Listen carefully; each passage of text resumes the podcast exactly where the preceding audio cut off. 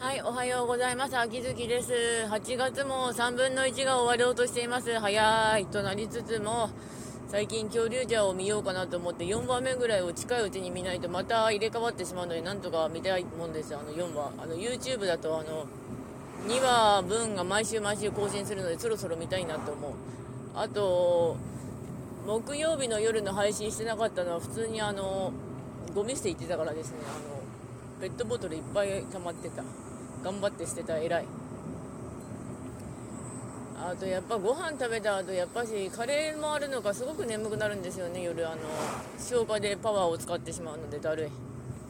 あそれとペルソナ3ポータブル買いました。あのスイッチで買えるのであとむちゃくちゃ今安いのでむちゃくちゃつかだいぶ安くなったなっていたので。